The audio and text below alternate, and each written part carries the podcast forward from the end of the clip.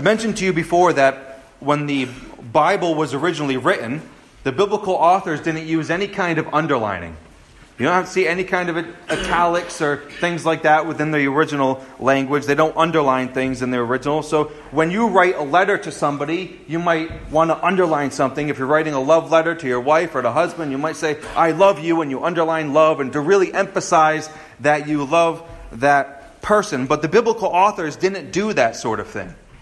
So instead, what the biblical authors would do when they wanted you to really grab onto a point and what wanted you to really catch a glimpse of what they were trying to say in, in very short amount of words is they would repeat something.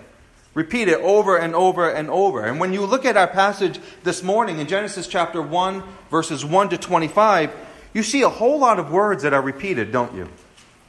Evening and morning is repeated five times. The word good is repeated six times. The word heaven or heavens is seven times. The word day is 10 times. The word water is 11 times. Earth is used 12 times. And the word light is used 13 times. And this is all pretty remarkable that you, you see this pattern, you see this repetition. Moses is methodically walking us through exactly how God created the heavens and the earth. But then there's a key word that he uses more than all of the other words, almost twice as many than any other word. And that is the word God. The word God is used 25 times within these 25 verses, so an average of one time per verse. Which leads me to ask the question who or what do you think is the point of Genesis 1 1 to 25? Well, it's God, right? The sovereign creator, all powerful God, painting all things well and good.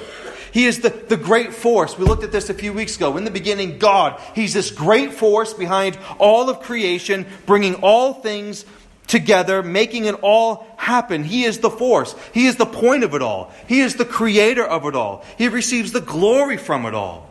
So there isn't one molecule in the entire of creation that doesn't owe its allegiance to God. There is not one leaf, one one drop of water, anything that does not owe its allegiance to God, that all of the molecules that he creates in these verses, they all are to give God glory. As Paul says in Romans 11, for from him and through him and to him are all things, to him be glory forever. Amen. Nothing would be if it weren't for God. If Genesis 1 didn't display that, we wouldn't know. Nothing would be if it weren't for God, and all that exists is here to bring God glory. As the psalmist has famously said, the heavens declare the glory of God. So God is the point, and His glory is the point. The glory of God, it is all about Him. Genesis 1 really displaying, as one author has said, displaying His glory in the theater of creation that all that he creates is really intended to be a stage. It's a theater for all of his glory to be pointed at. Now, let me ask why that would be important. Think about the first people that would have read this passage. What would those ancient Israelites have thought when they come to Genesis 1? How would it, what would it have triggered in their minds? We're far too sophisticated for this to, to come up in our own minds.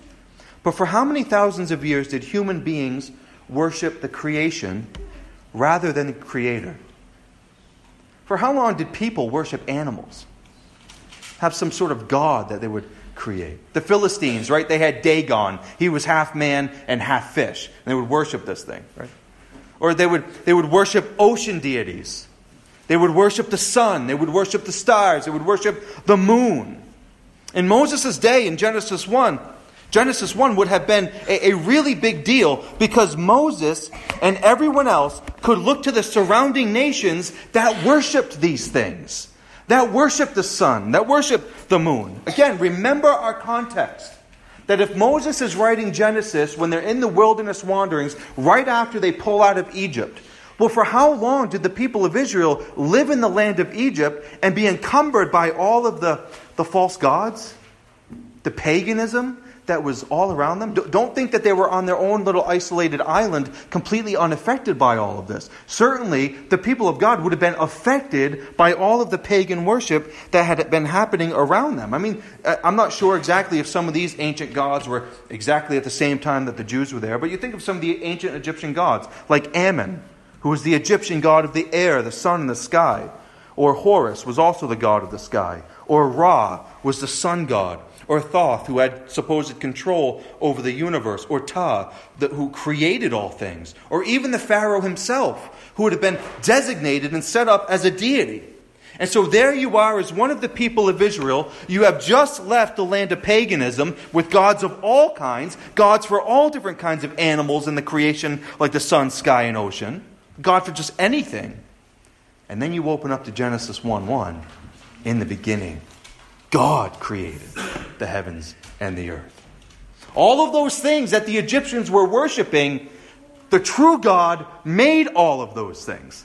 And so Genesis 1 would have destroyed any kind of that paganism that may have been shackled on to the early Israelites. Any idolatry that they had picked up in Egypt would be obliterated by Moses in the first chapter of the Bible. As Moses displays that it is God, it is the true God that has created and rules over all things. And so this morning, I just ask you to place yourself there. Try to place yourself into the sandals of an early Israelite, to, to think like an original reader, with even the same kinds of fears and the same kind of concerns that you would have had when you left the land that you had probably spent your entire life in, right? They had recently left Egypt, that Egypt was a safe place it was a place that they would, would be in slavery, yet they at least had food. They at least had their homes. They had their safety. And now here you are in the, in the desert. You're in the wilderness, wandering around like a bunch of fools. And you're likely scared. You don't know what's going to happen. Do I have the true God? Is he the true God, or, or, or are the Egyptian gods the true gods? And it seems like our God brought us in the wilderness to rot. Yet, how comforting it must have been for an ancient Israelite to read the words of Genesis 1 and to say, No, this is the true God. To read these words and be reminded that they are not to take refuge in the gods of Egypt, they are to take refuge in the God of Israel. They are take, to take the, the true God, they are not to take refuge in Moses. They are not to take refuge in themselves. They are to take refuge into Yahweh, in the real, true, living God. And they may have asked, and we may ask this morning, well, how can I take refuge in God?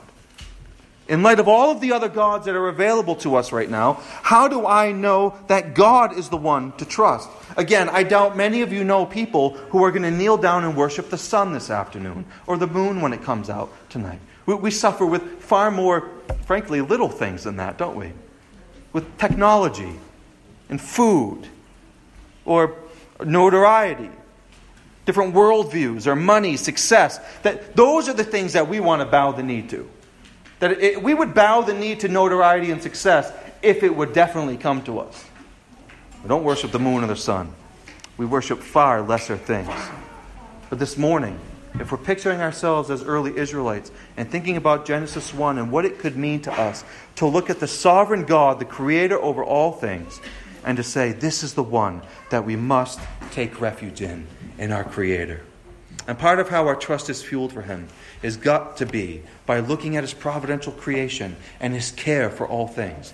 That we can know the same God that created the sparrows and sees when they fall, and he watches and cares for us even far more than the creation that he created within this passage. And so this morning, I want to see three main points together in this passage, and you can find them on the back of your bulletin.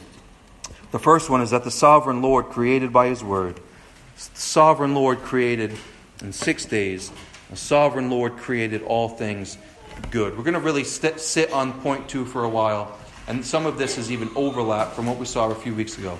But I think it'd be good again as we look through these verses to look at these three points. And as we do, to just consider that we must trust in this God. Look at verses 1 and 2 to begin. In the beginning, God created the heavens and the earth. And the earth was without form and void, and darkness was over the face of the deep. And the Spirit of God was hovering over the face of the waters. As I had mentioned a couple of weeks ago, Genesis 1 hints at, and I think the Bible as a whole describes for us that creation is actually an act of our Trinitarian God. And you see the Spirit of God in verse 2, right? It says that He's hovering over the waters. So the Spirit is involved with creation. The Father is involved, the Son is involved. All things were created by Him and for Him, Paul says. But the Spirit's role here, I think, is for preparatory purposes. In verse 2, the Spirit is preparing things for the creation to take off. He's awaiting for the word to come forth in verse 3 that God says, Let there be light. Okay, so the Spirit is really functioning in this preparatory role. But look at verse 3. This is the first day beginning. And God said, Let there be light. And there was light. And God saw that the light was good. And God separated the light from the darkness. God called the light day, and the darkness he called night, and there was evening and there was morning the first day. So, from the very first day, as we consider what it means to trust in our sovereign Creator, we see that He created all things by His Word. You see these words all throughout these verses within the days of creation. God said, God said, God said right? Seven times you see Moses saying this, give this phrase over and over. We don't know exactly what it would have looked like.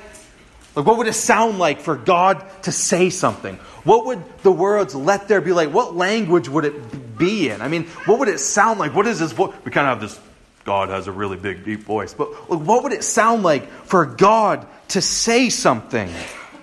Other verses are helpful in supporting this really anthropomorphic language ascribed to God. For example, in Psalm 33, it says, By the word of the Lord the heavens were made, and by the breath of his mouth all their host. So this is anthropomorphic, which is really a, a, big word to just say a human attribute that's being ascribed to God to really help you to understand. So sometimes the scripture will talk about the arms of God or the, the hand of God. And it's not as though God actually has a hand. The Bible says God is spirit. But what it's doing is it's helping you to kind of get a grasp a little bit. And so it's ascribing to God here things like, and God saw, and God said, describing this kind of humanistic language to God.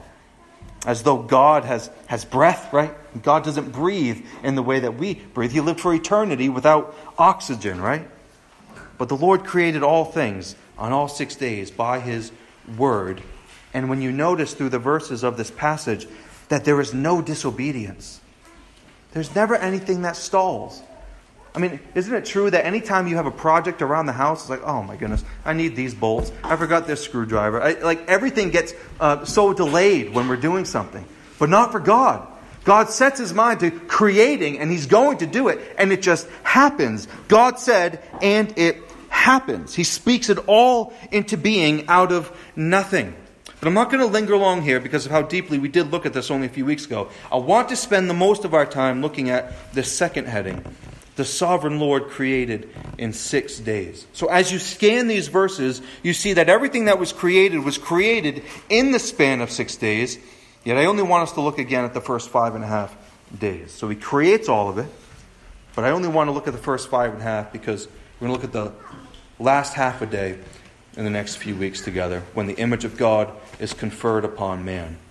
And so this morning, we see that the Lord created all things from the light and the way of the animals, all in the first five and a half days. But think with me about the first days of creation. In the first three days, what you really have going on is a lot of separation. God is separating the light and the darkness. He separates the atmosphere, right, between our atmosphere and space. And He separates the waters and the dry land. So the first day, God separates the light from the darkness. There was a day and a night, this pattern that we still follow, this evening and morning pattern. And it's interesting because the darkness is something that is not completely eradicated. You, you would kind of think maybe if God really wanted to have a very productive earth, he would just let it be light all the time everywhere, right? But God makes it so that there's light and that there's darkness. And in some way, it's almost as though he's, he's harnessing in the darkness. Like he's reining in the darkness and saying, Let there be light, right? And there it is. So the darkness that existed was then dissipated, separated, And light always causes the darkness to scatter. So God creates the light and separated it from the darkness, and this was the first day. But again, the light serves as a great picture for us Christians, doesn't it? And so does darkness. That again, I want to, to draw your attention to not just the days and this is exactly how it happened, and okay, you have some information in your minds. I want you to see how God creating light and separating the light and the darkness actually has more to do with something else in redemption.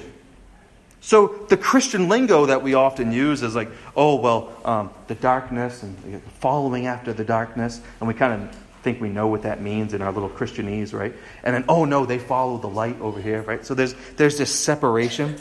That light exists to give us an earthly glimpse of what God is like. Spiritually speaking, is not Jesus the light of the world? He is the light, He's our light. I think that the light and the darkness and this distinction, because again, this is how we're all separated. Either we're in Adam or we're in Christ. If you're in Christ, you're a follower of the light. If you're in Adam, you're a follower of the darkness, right? This is a beautiful picture of the gospel. Listen to what the Apostle Paul says in 2 Corinthians 4. He said, For, who, for God, who said, Let light shine out of darkness, has shone in our hearts to give us the light of the knowledge of the glory of God in the face of Jesus Christ. So, this creation of light separated from the darkness serves as an example to us of what God has done in our own hearts. Has not God shown the light of the gospel in your hearts? I hope so. I hope that your light has been, your heart has been flooded with the light from God. And the sun itself and the moon and the stars, all of that is there to help display what he means by light. This is what it looks like for darkness to be pushed and to be reined and pulled back within your soul, that the light has come in from the gospel. So, like I've mentioned a couple times through this series so far, we don't understand creation in just some sort of vacuum. Again, just the facts.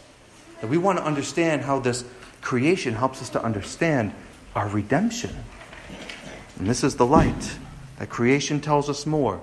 And on this first day, with the creation of light and its separation from darkness, we see how it's even used as an example of what has happened in our hearts through the gospel.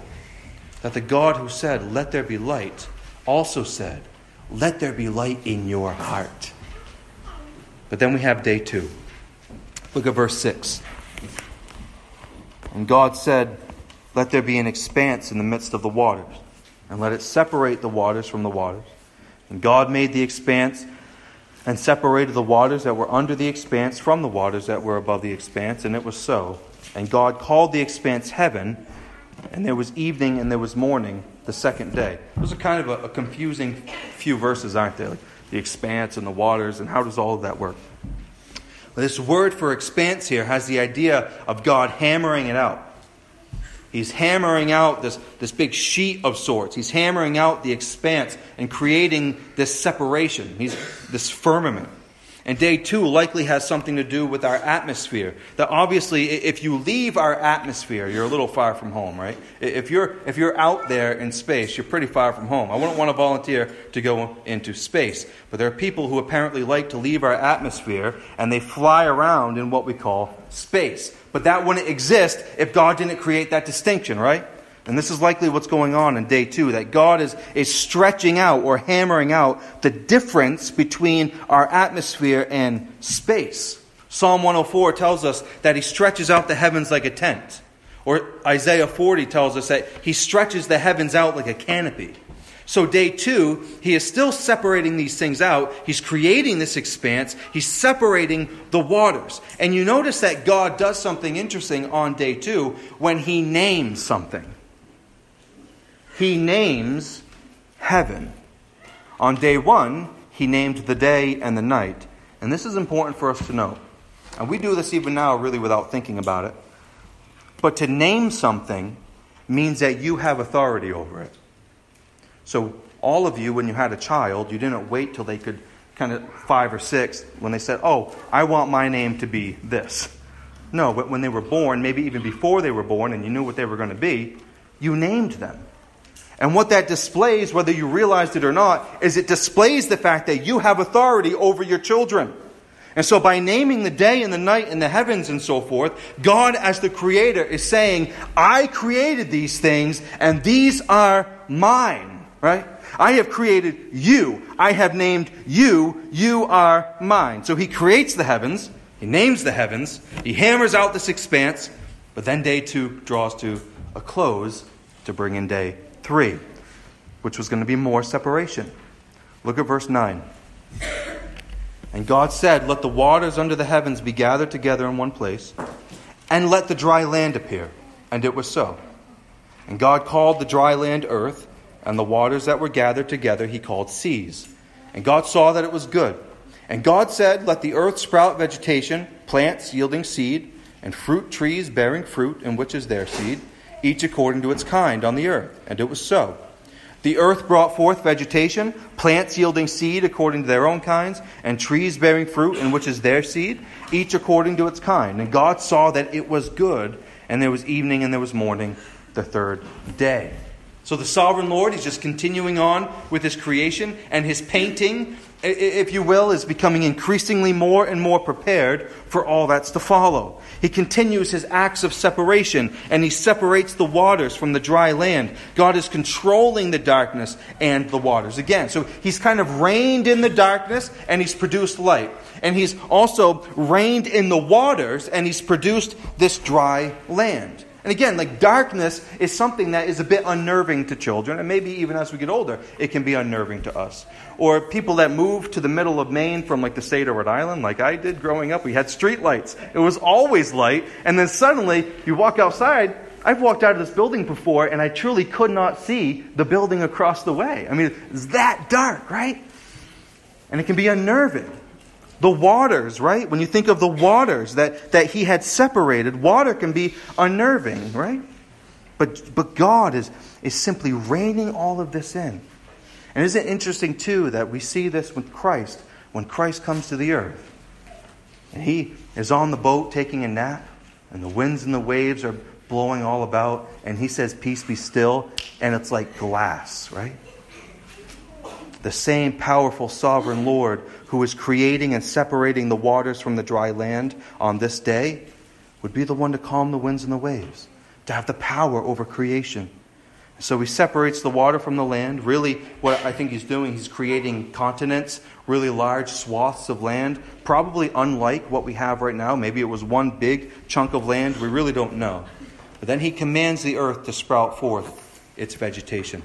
So he creates the land, and then he, he demands the land to bring forth something of value. The dry land isn't going to be some barren wasteland that's all sand. It would actually be good for something. So trees are immediately springing up and they're bearing fruit. The, the Lord filled the earth with all kinds of vegetation. All of these trees and plants producing after their own kind. And I would insert here that God created everything with the appearance of age.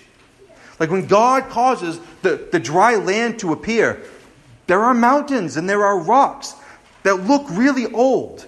And when God causes these trees to spring up, they just spring up and they look like a tree that's been here for a hundred years. Right? God created everything that He's creating here with the appearance of age. But isn't it interesting when you consider what, all the things that God gave us? He gave us such a diversity in plants and fruits to eat from. Like, aren't you thankful that God didn't just make one sort of fruit? Are you thankful that God didn't make just one sort of vegetables, if you're into that kind of thing? And so, from the earth, after day three, if all of this weren't amazing enough, God then, He just launches us from the earth into outer space. And He begins to tell us how He created all of these various lights that He placed in the heavens. Look at verse 14. And God said, Let there be lights in the expanse of the heavens to separate the day from the night. And let them be for signs and for seasons and for days and years. And let them be lights in the expanse of the heavens to give light upon the earth. And it was so. And God made the two great lights, the greater light to rule the day, and the lesser light to rule the night, and the stars. And God set them in the expanse of the heavens to give light on the earth, to rule over the day and over the night, and to separate the light from the darkness. And God saw that it was good, and there was evening and there was morning, the fourth day. So after preparing the earth for what's to follow, he begins to create this out the outside of this atmosphere. With utter precision, right? The sovereign Lord, he, he hangs the sun in the sky. And he hangs the moon in the sky. And he begins to put all of these stars in their places. Again, the, the very things that man worshiped for so long, worshiping the sun, worshiping the moon, worshiping the stars, they're simply created things from our Lord. Biblically speaking, the sun and the moon had other purposes as well, and we know scientifically that they have other purposes. Obviously, the, the sun keeps us warm. But Moses indicate, indicates here that this, the moon and the sun, they would be for signs and seasons and days and years. If you, if you look for the word moon in your Bible, you'll see that they would mark their days on when the new moon would be coming and so forth. So I remember looking up in 1 Samuel, and David was like, Tomorrow's going to be the new moon, and so we'll do this then. So they would, they would mark their days, their days by this sort of thing. So as our, our little blueberry of a planet rotates around the sun, right, it gets warmer and it gets colder depending on that rotation. And of course, the moon and the sun, they, they impact the ocean tides, right, with their gravitational pulls. But the bulk of the job that the sun and the moon have is to give light and to mark the days and the seasons. Again, something that we still use them for. But I would also suggest that the sun and the moon and the stars, again, they serve redemptive purposes and that they would be used as illustrations from our God to tell a greater story. So, friends, the sun is, is, is much more than a big flaming heap of hydrogen and helium 93 million miles away. The, the sun teaches us about our God and our salvation. And what could the, the stars teach us about God and our salvation? What could the moon teach us? Well, certainly all of these things should humble us, right? And these are the items to consider and to think about in depth, to, to really reflect upon the creation, and for it to cause us to worship. One of the real drawbacks, I think, of this technological world that we live in is that we stare at our cell phones and we stare at our laptops and we stare at our TVs and all of the light that's in those things, right? And we kind of neglect these beautiful, great lights that God has created for us. I'll be honest, there was like that blood wolf moon red thing the other night and I didn't go outside and try to look at it. I just wasn't that concerned. But how cool was that, must that have been, right? See the pictures of this red moon. That God created these things. That we, in some sense, have really lost our awe and wonder over the created universe. That the creation of the heavens and the lights that God has hung in the heavens, they serve to show us something about Himself.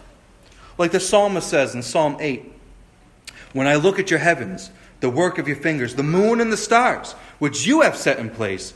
What is man that you are mindful of him, and the Son of Man that you care for him? So the one who created the heavens and the moon and the stars, like I can't even fathom that the one who created all of those things would actually care to be mindful of me. Why would he care about a worm when he has all of these beautiful things that he has created? But consider the stars with me for a moment as God is flinging all of these stars into space, and He's fashioning the Big Dipper, and He's making Orion's belt and all the rest. Have you stopped to consider what those stars represent? Do you remember the beautiful scene where God takes Abraham out in Genesis 15? And if you're doing your Bible reading program, then you would have recently read this. When God takes Abraham this pagan man from this pagan country. He makes these promises to him. He said that he'll give Abraham a land and a people, and he, makes a covenant with him. But in Genesis 15, God says this to Abraham He says, Look toward heaven and number the stars, if you're able to number them. And then he said, So shall your offspring be. And over and over in the Old Testament, there's this reminder to God's people, right? That, that they were going to be impossible to number. They were going to be like the very stars of the sky, the ones that He had created. They were going to be like them. And in the Old Testament, we usually think exclusively in terms of the Jews. But the Apostle Paul opens this up in Galatians 3 and says that it would be those who are faith, are, who are of faith, that are the children of Abraham. That God promised that in Abraham all of the nations would be blessed. So then it is those of faith who would be the children of Abraham. The offspring that was promised to Abraham was not going to be just an ethnic people. It was actually going to be a people from every tribe and tongue and nation. So that our children now can confidently sing the Sunday school song Father Abraham had many sons, many sons had Father Abraham. I am one of them, and so are you. So let's just praise the Lord. God takes Abraham out to look at the stars that he created, and he says, Look at the stars I made. Try to number them. You can't do it. So shall your offspring be. And if you are a person of faith here this morning, the stars of heaven themselves represent the offspring of Abraham, the people of faith. They represent us the true offspring of Abraham. Again, consider what is man that God is mindful of us? Next is day five. Look at verse 20. And God said, Let the waters swarm with swarms of living creatures, and let birds fly above the earth across the expanse of the heavens. So God created the great sea creatures and every living creature that moves, with which the waters swarm, according to their kinds, and every winged bird according to its kind. And God saw that it was good. And God blessed them, saying, Be fruitful and multiply, and fill the waters and the seas, and let birds multiply on the earth. And there was evening and there was morning, the fifth day. You notice there that they are given, they are given this, this command to be fruitful and multiply, which is interesting because the land animals aren't given this command, but the, the birds and these, these water creatures, they're given the command to be fruitful and multiply. So God's not concerned about overpopulation in the oceans. He wants them to be overpopulated. He wants it to be loaded with animals. He wants the skies to be loaded with birds. And, and we could say a, a brief word about how it would be a terrible thing and, and to exercise dominion over the earth does not mean you should just wipe out all of the animals. Just set up a gun and wipe out buffalo. That's, that's terrible. Wasteful. So, on a level, I think we all should be conservationists in the sense that we want the earth to be filled with animals. We, we want our seas and our oceans to be filled with, with whales and fish of all kinds, don't we? We want our skies to be filled with birds. God creates all of these incredible animals, and so suddenly he says, Let there be, and the waters are filled with this orderly chaos, if you will, of these teeming, living creatures. The atmosphere is filled with the birds flying. Within the oceans are every living thing that moves, and the sea creatures. Friends, I don't care if you're positive that there's not a big fish or a big shark or something, there's no way that you're going to find me sit like swimming in the middle of the ocean. It's not going to happen. Like to just jump off a boat into the middle of the, the Atlantic, I don't care if there's nothing there. There's nothing there. There's something there, right? I won't even do that in the middle of a pond or a lake. God created some creepy things that swim around in the water. So I'm totally all set. And then you start looking about the Bible says about some of the things that he created, right? You think of this created creature called Leviathan. No less than five times is this creature Leviathan mentioned in the Bible. This sort of serpent like sea creature. Like, look, I don't care if there's no pictures of it. It's like the Loch Ness Monster or Bigfoot. Like, I don't need to be in the water where that thing used to swim anyway, right? So, Job 41 1 says, Can you draw out Leviathan with a fish hook? Or press down his tongue with a cord. So he's basically saying, Yeah, you think you're going to go fishing for Leviathan? Like, you think you could do that? And God's trying to, you know, he's showing him how much more powerful he is. Because, of course, God can do whatever he wants with his created creatures. Or Psalm 104 says, Here is the sea, great and wide, which teems with creatures innumerable, living things, both small and great. There go the ships and Leviathan, which you formed to play in it.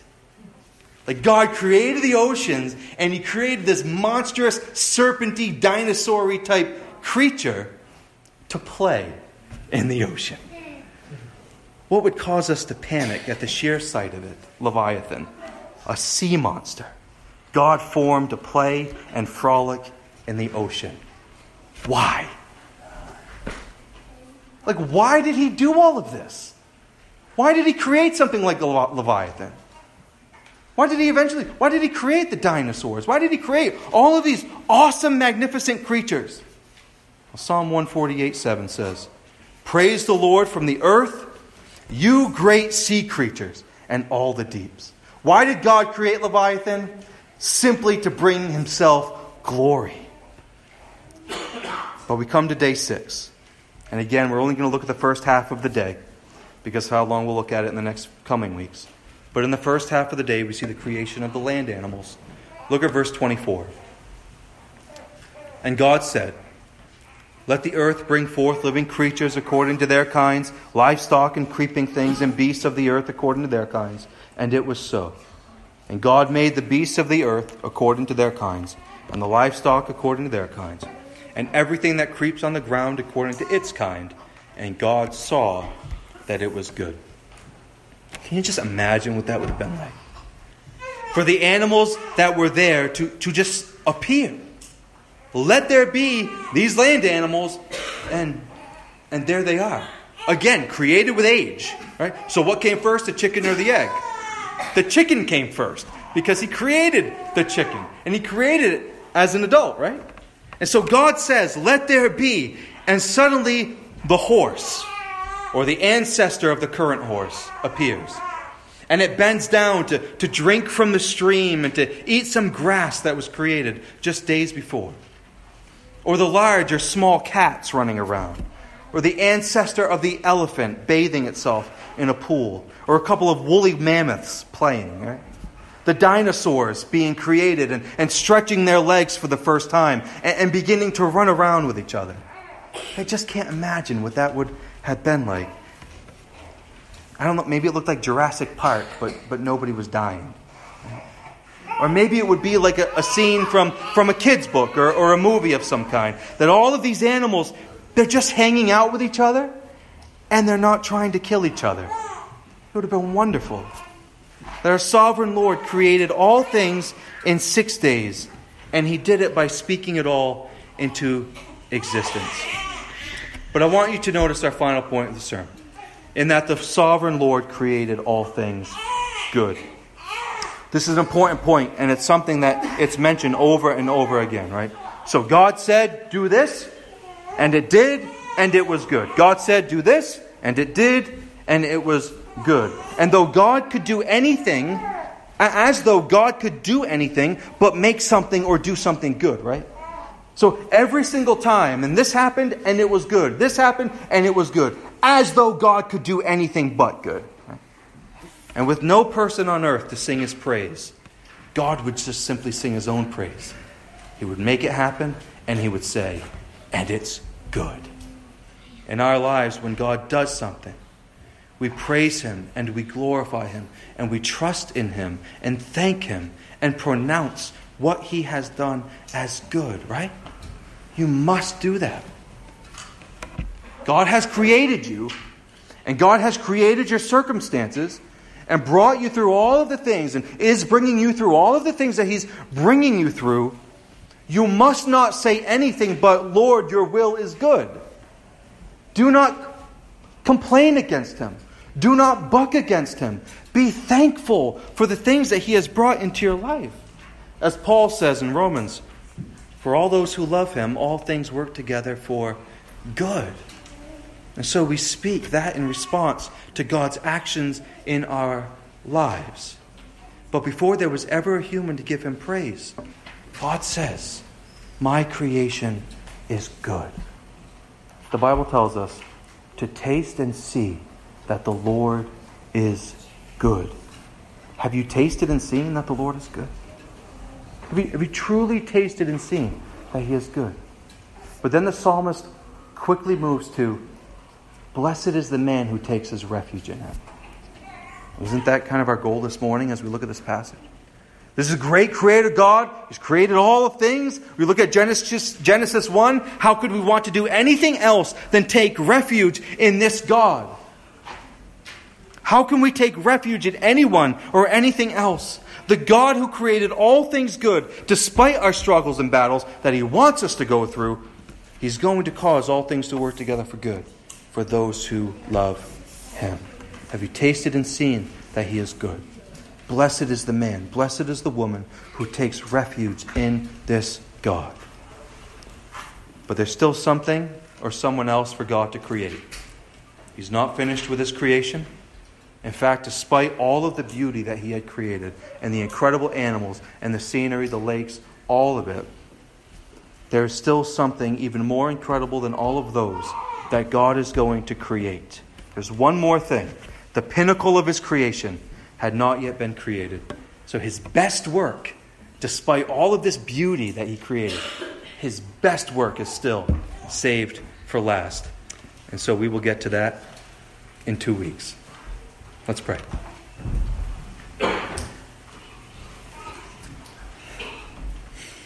Lord, you have created all things good. You did it by the word of your power. And Lord, I pray that you will help us truly to take trust and refuge in you Lord, I pray that you'll help us to taste and see that you're good. Lord, I pray that you'll help us